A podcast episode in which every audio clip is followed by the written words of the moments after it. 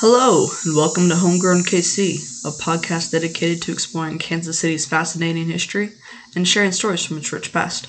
I'm your host, Laura. Join me today as we explore a piece of Kansas City's history.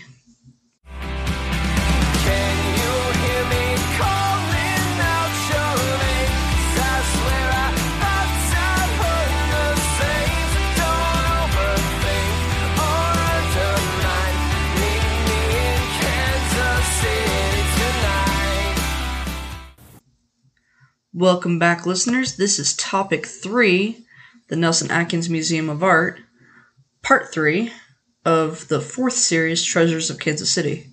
If this is your first time listening, then be welcome. So glad that you could join us. Um, please pause here, go back and listen to Parts one and two of the Nelson Atkins, and then you can listen to this episode. And after this one, I hope that you will go back and listen to Topics one and two of this series.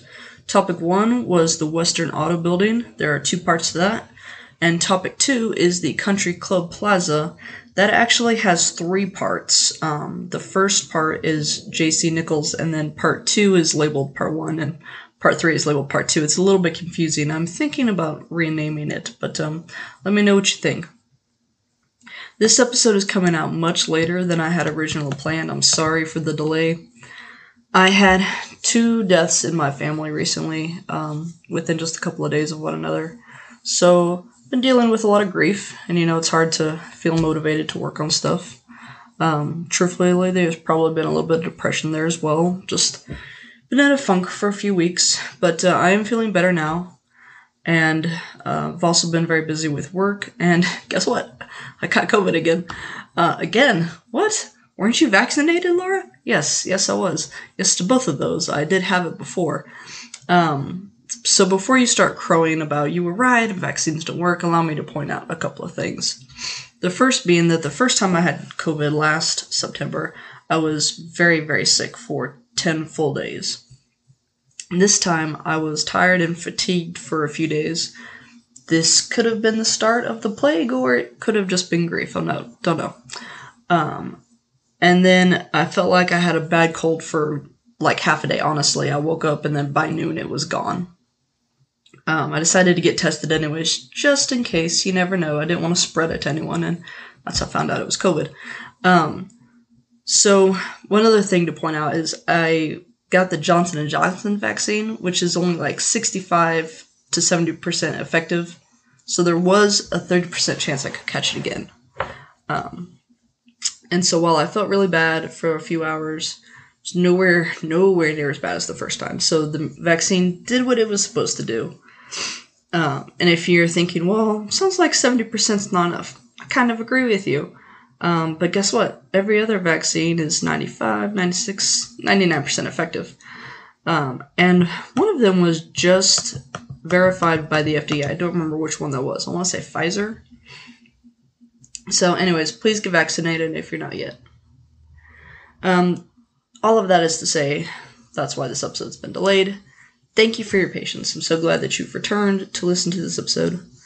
And I have some very exciting announcements at the end, so please make sure you listen all the way through. Okay, recap. Miss Atkins died in nineteen eleven, Mister Nelson in nineteen fifteen, Missus Nelson in nineteen twenty-one, and their daughter, Laura Kirk- Kirkwood, in nineteen twenty-six, and then her husband, Irwin, in nineteen twenty-seven. Their family friend, Mister Rosell, died in nineteen twenty-three. All of these people wanted an art museum, and they left money in their wills for it. A lot of money. So between nineteen eleven and nineteen twenty-seven, people are dying and leaving money for the museum. The trustees of all these various estates finally decided to pool their resources in nineteen twenty-six, just before Irwin died. Construction of the museum began in nineteen thirty on the former Nelson family estate, known as Oak Hall, which they had to tear down, which I'm still sad about. You heard all about that in the last episode. And the museum officially opened to the public in December nineteen thirty-three. Yay! I want to take some time and talk more about the architecture. I gave you a brief overview at the end of the last episode. Uh, remember, it's neoclassical in design, um, largely built out of Indiana limestone, and originally it was two museums, uh, just designed to look like one. But it's, there's a lot of detail in this architecture. It's really fascinating. Essentially, as Wolferman states, they often juxtaposed native materials and mis- Midwestern themes with classical motifs and European marbles. So you, you'll see that as I further describe this to you, and this is what fascinates me, is this mixture of classical and Western.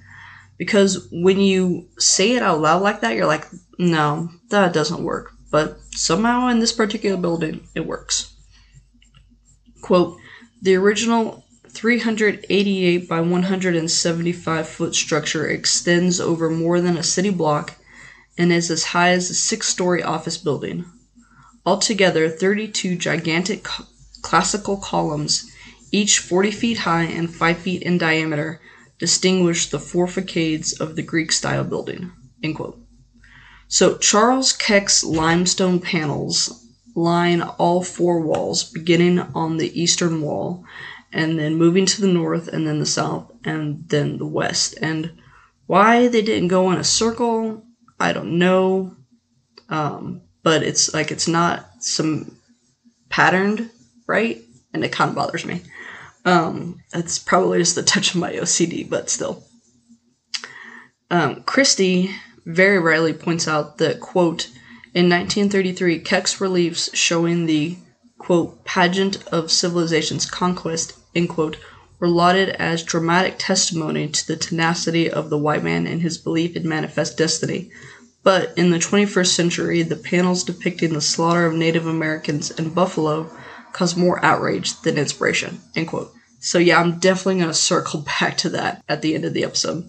Above each of these reliefs reside adopted quotes from famous artists and philosophers, and the overarching theme among them is the thought that art is, quote, enduring beauty and eternal reason, end quote. Frankly, that phrase is gorgeous, profound, and evocative. It's just too bad that it's in a book rather than in the museum itself. There are forty-five steps that lead up to the south entrance. This was designed to be the main entrance, but I guess at some point the northern entrance became the main entrance. Personally, I always enter from the south unless I um, parked in the garage, which rarely happens because it's like ten bucks and street parking is free. Um, but if I do park in the garage, then I come up through the basement um, and through the new wing, which I I think that's technically the eastern side of the museum. Um, that's aside from our story. So the southern doors are framed by six ionic columns. Quote, on either side of this southern entrance are classical bronze vases, seven and a half feet high, and each weighing fifteen hundred pounds. Inscribed on these vases are figures representing the four seasons, end quote. There are another six ionic columns on the eastern facade in front of three bronze doors, above which says the Atkins Museum of Fine Arts. These magnificent doors feature twenty-four panels inscribed with the words from Hiawatha, which is an epic poem by wordsmith William Wadsworth Longfellow. And these doors were designed by Keck's brother, Max. So when I looked up this poem, um, I ended up finding a recording of it on YouTube, and I was like, cool, let's give it a quick listen. No, no, no, no, no, no. The recording is four hours long. I'll post a link to it, but y'all, I did not have time to be listening to four hours of that. I did, however, find a really good description slash analysis of it on the National Park Service website, because Longfellow's house is a historic site under the protection of the parks. So here is a snippet from their website about the poem.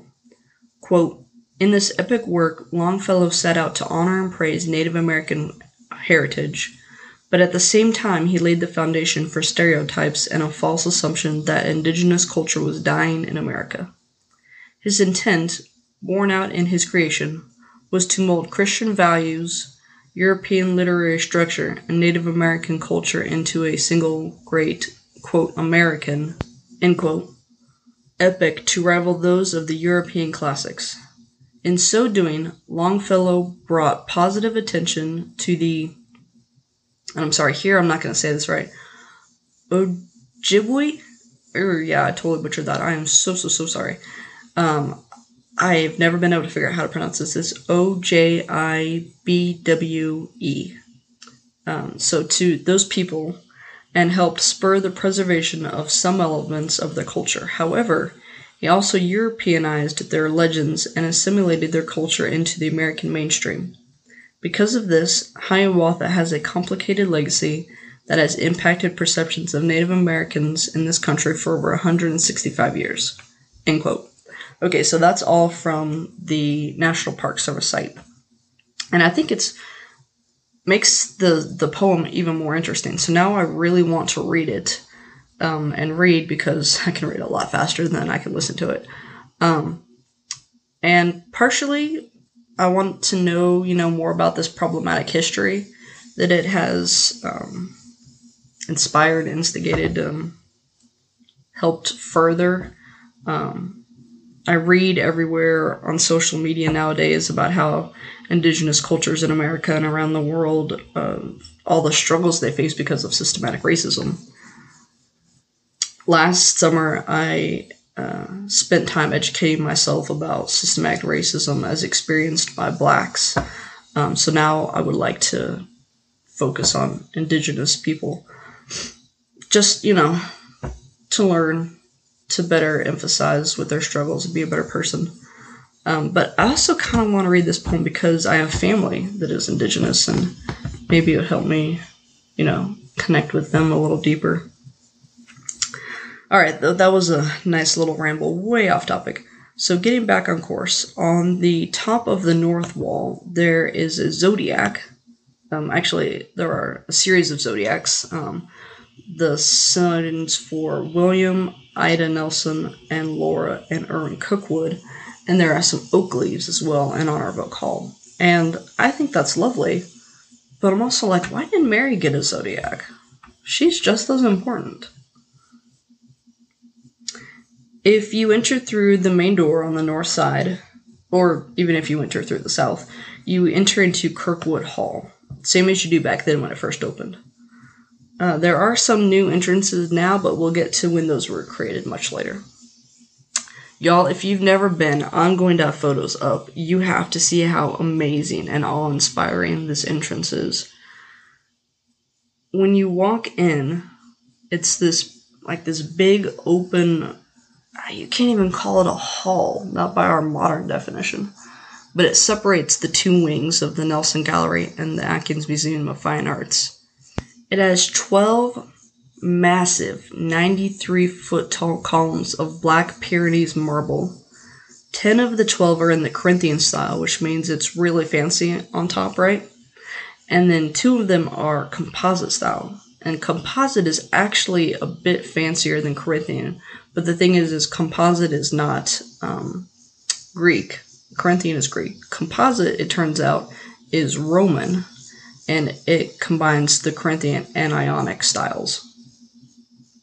I'm not sure why they did just one pair that's composite and the rest are all Corinthian. Again, the symmetry is off, and it makes me twitch just a little bit. And it also has a ton of skylights. So I always think of skylights as really modern, like nineteen eighties modern architectural feature, but they've been around for a century or more. Crazy, right? Anyway, at the entrance of both wings, so when you're in the hall and you look to, you know, either side, there are columns made of gold-colored marble that are quarried from Saint Genevieve, Missouri, and those are at the entrances to the different galleries. Um, you remember Rosell, right? The lawyer? He's the only one who left money in his will for the maintenance and upkeep of the museum. So on the western side of Kirkwood Hall within the Nelson Gallery is Rosell Court. And this is a really cool little fact. It's actually located exactly where Oak Hall once stood. Quote, the court is ninety feet square, decorated with columns and arches in the style of fifteenth century Italy. The walls, floors, and columns, however, are of Mankato stone from a Michigan quarry. End quote. Um... why they decided to do all of this Greek stuff and then all of a sudden they throw in fifteenth century Italy again, I don't know. All of this stuff is just so different. It shouldn't fit, but it does. In the very center of this courtyard is a really beautiful little fountain, and it's shaped like a very large bowl. Found out it was originally built and like installed within Emperor Hadrian's baths. So now a, a Roman bath is not our kind of bath. It's a communal thing. So this fountain was in his bath um, that he built, designed. There's this whole thing about European emperors and how, actually it's common for all kinds of kings and emperors in the ancient world. Anyways, um, you went to war and that's how you got glory, but then you also built stuff and that was also a sign of, you know, the how good a ruler you were. Um, and the, the Roman baths are really beautiful. Look them up sometime. Anyways, so we, like, somebody excavated it and we ended up with it. It's just really cool. Um, the mirror of the court on the Atkins side of the museum is not another court, but a very large marble. And if you are keeping track, this is one of the very few times Wolferman does not provide information on the specific type of stone, but it's a very large marble staircase. And it's the kind of staircase that has actually two of them on either wall, right? And then it goes up to a landing across the top. Think like Beauty and the Beast, that moment when she's walking down the stairs to the beast. Well, actually, I guess it's not a great example because they converge into a single one. Okay, but I think you know what I'm talking about, right? The two on the sides. And the walls of this stairway are covered by eleven murals, which were painted by Andrew T. Schwartz. These murals depict, quote, the history of art from cavemen through the Italian Renaissance, end quote.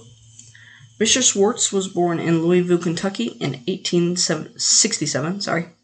In eighteen ninety, at the age of twenty-three, he began to study under Frank Duvenick at the Cincinnati Art Academy, and then um, H. Siddons Mowbray, I'm not sure if I said that right, at the Art Students League in New York. And I don't know who they are or what they did, but they were a big deal for their time. Um, at, he eventually got a scholarship, and he studied abroad in Europe for three years. By the time he came home, he was considered one of, if not the most, talented muralist of his time. He painted murals for the Courthouse of New York and the Kansas City Life Insurance Building, among many, many others, of course, in addition to the murals that he did here at the Nelson. He also painted landscapes, which I found some of them online. They're kind of nice. He died in nineteen forty-two. Also on the Atkins side is the Atkins Auditorium. So when it opened, the museum opened in nineteen thirty-three, it was the American Indian Room. Today, Native American art is on display upstairs, um, very near, like, the galleries right next to the American Art Gallery. So when I spoke with Wolferman for the Patreon episode, she said one of the things that was always special and progressive about the Nelson Atkins Museum was its willingness to display objects of Native American material culture as art. At the time, it was much more common for such objects to be displayed in a museum of natural history. In fact, you still see a lot of this today. Uh, one such example is the Hall of Plains Indians at the American Museum of Natural History in New York.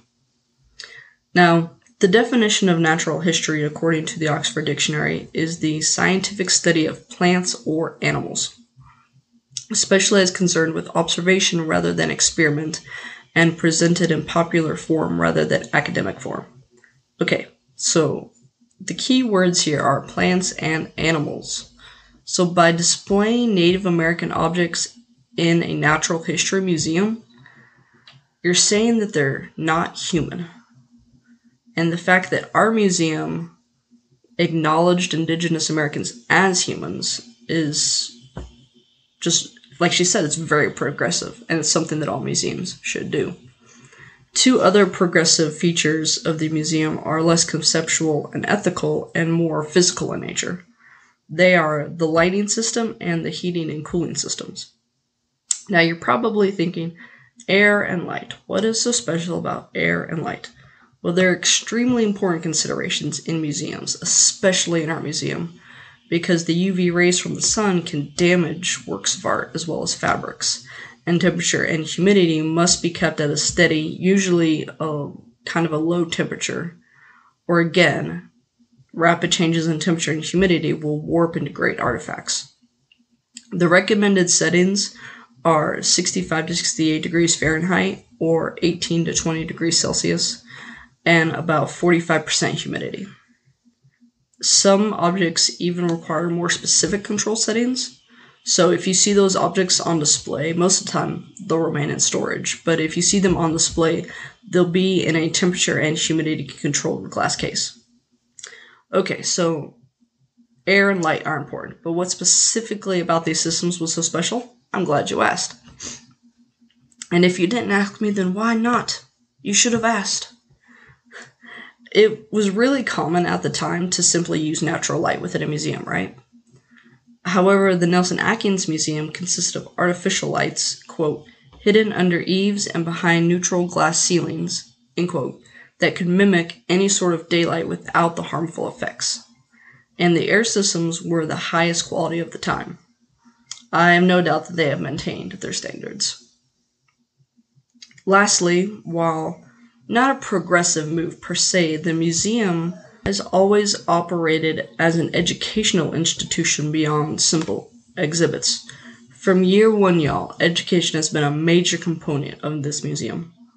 Paul Gardner, who we will come back to in the next episode, was the initial champion of the educational department, according to Wolferman. He advocated for both an adult lecture series and regular school tours, and the trustees agreed. But if you'll remember back to all the discussion about the wills and who left money for what, nobody left money for an educational program, so they had to get creative. At first, Gardner himself gave the weekly lectures on Wednesday nights, um, and then after several years, other experts joined in. The Really, the biggest issue they had was the school groups. So first, they had trouble getting the kids to the museum. I guess school buses weren't a thing at the time. Uh, from what I read, it sounds like the idea of a school bus didn't really begin until nineteen thirty-nine. Remember, this is just open, so it's nineteen thirty-three. Um, but also, school buses weren't really standard issue, or at least weren't really widely used until nineteen fifty-ish. Um, so because they, they didn't have the buses, the schools decided to use the streetcar. Uh, Nelson had included streetcars in his neighborhood designs, and there was one that ran right past the museum. But the schedules didn't fit. You know, it's like our modern bus schedule. They only come at specific times. So Pal Groner, who was the president of the Kansas City Transit Company, agreed to change the schedule to fit the school's needs. And each kid only had to pay a nickel to ride. How cool is that? I like it when people work together like that. The second issue they had was who was giving going to give the tour. They really didn't start off with a huge staff, right? And the answer ended up being the Junior League. So Mister Gardner had ended up having lunch with this woman from the Junior League, and she's like, hey, why don't we do it? And he's like, yeah, that's a great idea. So the Junior League of Kansas City, I had no idea what this was. I had to look it up. It's actually a branch of an international organization. Um, but the branch here in Kansas City was founded in nineteen fourteen, and it's a nonprofit organization for women who want to volunteer. So you join, and then they have partnerships with all these other organizations, and you can pick, you know, where you want to serve. It actually sounds pretty cool. These field trips began in late nineteen thirty-four under the direction of Frances O'Donnell. This was less than a year after the museum opened. Apparently, they found money somewhere in the budget to hire her, probably under general staff budget item or something like that, you know. And I really want to tell you all about her, but that is going to be the end of today's episode. Thank you all for joining me today as we explored the architecture and history of the Nelson Atkins Museum of Art. In the next episode, we will delve into some of the amazing people behind the museum in its early years and the changes the institution experienced under their direction. But to conclude, I do want to return to that quote from Wolferman that I had at the beginning. Quote, in nineteen thirty-three, Keck's reliefs showing the, quote, pageant of civilization's conquest, end quote, were lauded as dramatic testimony to the tenacity of the white man and his belief in manifest destiny. But in the twenty-first century, the panels depicting the slaughter of Native Americans in Buffalo caused more outrage than inspiration, end quote. I mean, look, just read the first half of that to begin with. It's a testimony to the tenacity of the white man and his belief in manifest destiny. If y'all haven't learned by now, we'll, I'm sure we'll come back to it later in this podcast. But manifest destiny was crap, all right? That's not destiny. I think the her quote also points to a good summary of the message that the architects and the artists who designed and built this museum were trying to express. And an art, actual art historian could probably say this better, but I think it essentially comes down to something like, this building before you encapsulates the history of mankind and is the heir to the classical world. It stands as a testament to the glory of American culture and Western expansion. And in truth, the architecture only emphasizes Western culture, but in a Eurocentric world, that's all that matters, right? Hashtag sarcasm. And because this is America, and we've never done anything wrong, and manifest destiny was really our destiny, y'all. Again, hashtag sarcasm. Sorry, not sorry for the uh, cynicism of my analysis of the architecture, but it's really pretty. I really do enjoy it and enjoy looking at it. But when you analyze the details, you start to notice stuff. All right, that really is the end of today's episode. Thank you all for listening. My main source for this is the Nelson Atkins Museum of Art, A History by Christy Wolferman. It was published, well, I have the second edition that I'm using, and it was published in twenty twenty. Her first edition was published in nineteen ninety-three. Um, the twenty twenty edition is really great. Y'all will love it. Her writing style is pretty nice, pretty comprehensible, and it's got some really lovely full-color photos. So, yeah, you, you guys will love it. Other sources are Pendergast K C dot org, the Missouri Encyclopedia, the Encyclopedia Britannica, K C History dot org, and the Kansapedia by the Kansas State Historical Society. You'll also want to check out the Nelson Atkins website. It's www. Let me try that again, www dot nelson atkins dot org. They, they just have a really great website. They have some information about the history of the museum on there and all the stuff that they do, their mission and all of that. If you want to listen to the Hiawatha poem that I mentioned, you can go to YouTube, or I will have a link on my website. I'll also have pictures of the museum on my website and social media. For merchandise, visit www.zazzle.com slash store slash homegrown underscore KC underscore store. Um, got a lot of stuff on there. I even created some new stuff this summer, like t-shirts and hats. Yay! Make sure to follow me on Facebook, Instagram, Pinterest, and Twitter. I am Homegrown K C on all of them. And this summer, I started Homegrown K C Adventures on the first weekend of June, visiting some of my favorite locations around Kansas City and some new ones, sharing photographs of those on my social media pages. I hope y'all have been enjoying that. Um, if not, do go check it out. I got some good photos on there. It's been really fun for me, um, and a great excuse just to see more of the city. I've been to Luce Park, the Plaza, the Powell Gardens. I uh, really wanted to get out to the Kaufman Gardens this summer. That didn't happen. Um... But I'm hoping to do some historic cemeteries next month, so check that out, y'all. If you have any um, places for me to check out, any questions, comments, concerns, you can message me on Instagram or Facebook, send me a tweet, or email me at homegrownkcpodcast at gmail dot com.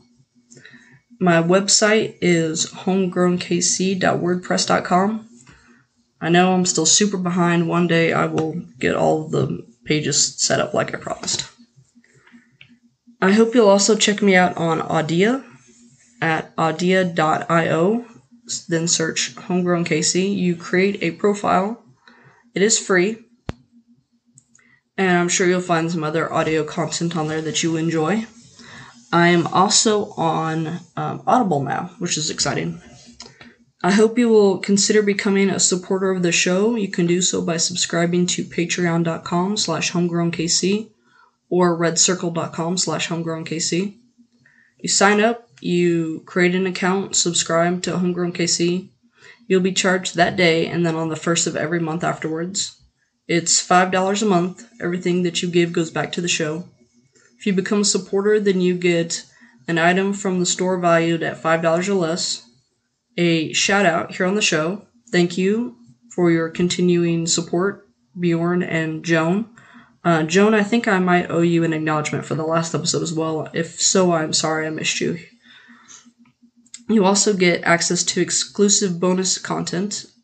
Uh, the last episode that I uploaded was with aus- author Christy Wolferman, who volunteered at the Nelson Atkins Museum for several years, and then she became the author of, which is pretty much the only definitive published history of the institution. Basically, she knows everything. Um, again, like I mentioned at the beginning of the episode, because of personal issues, um, two of the other episodes I had scheduled this summer have been delayed. Um, so I'm currently scheduled to speak with Andrew Gustafson from the Johnson County Historical Society in a few weeks, and I'm working on nailing down a time to speak with Brian Burns from the Jackson County Historical Society. Um, so become a patron. You can have access to those episodes. I've had great conversations with people in the fa- past, so I think these future ones will be just as good. And here is the big announcement y'all have been waiting for. I have decided to re-add the Union Station as a topic for the series. I previously announced that I had removed the topic because I thought that I would, you know, end this series much sooner and then I could go on to a new series. That's not happened. So, uh, new plan. It's not going to change again. I promise. New plan is we're going to re-add Union Station, and this series is basically just going to last all year. Um, I've, I don't foresee ending Union Station until December. Hopefully, you know, by December. Thanks goes out to my very talented sister-in-law, Sarah McCombs, for the creation of my logo, to the Dear Misses for the use of their song Kansas City as the intro and outro music for the show, and to local libraries, which enabled me to gather my research. And thank you all for listening. Bye-bye.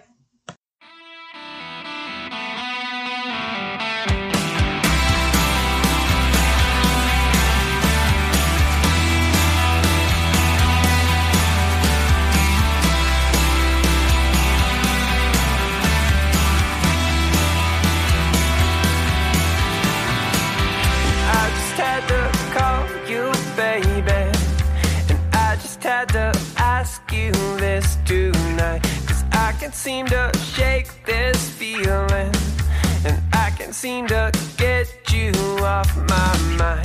Thought I lost my nerve forever, and I know that it's now or never to try and see this through. Tying loose ends up with a bow and start anew. We could talk through the nights on the phone.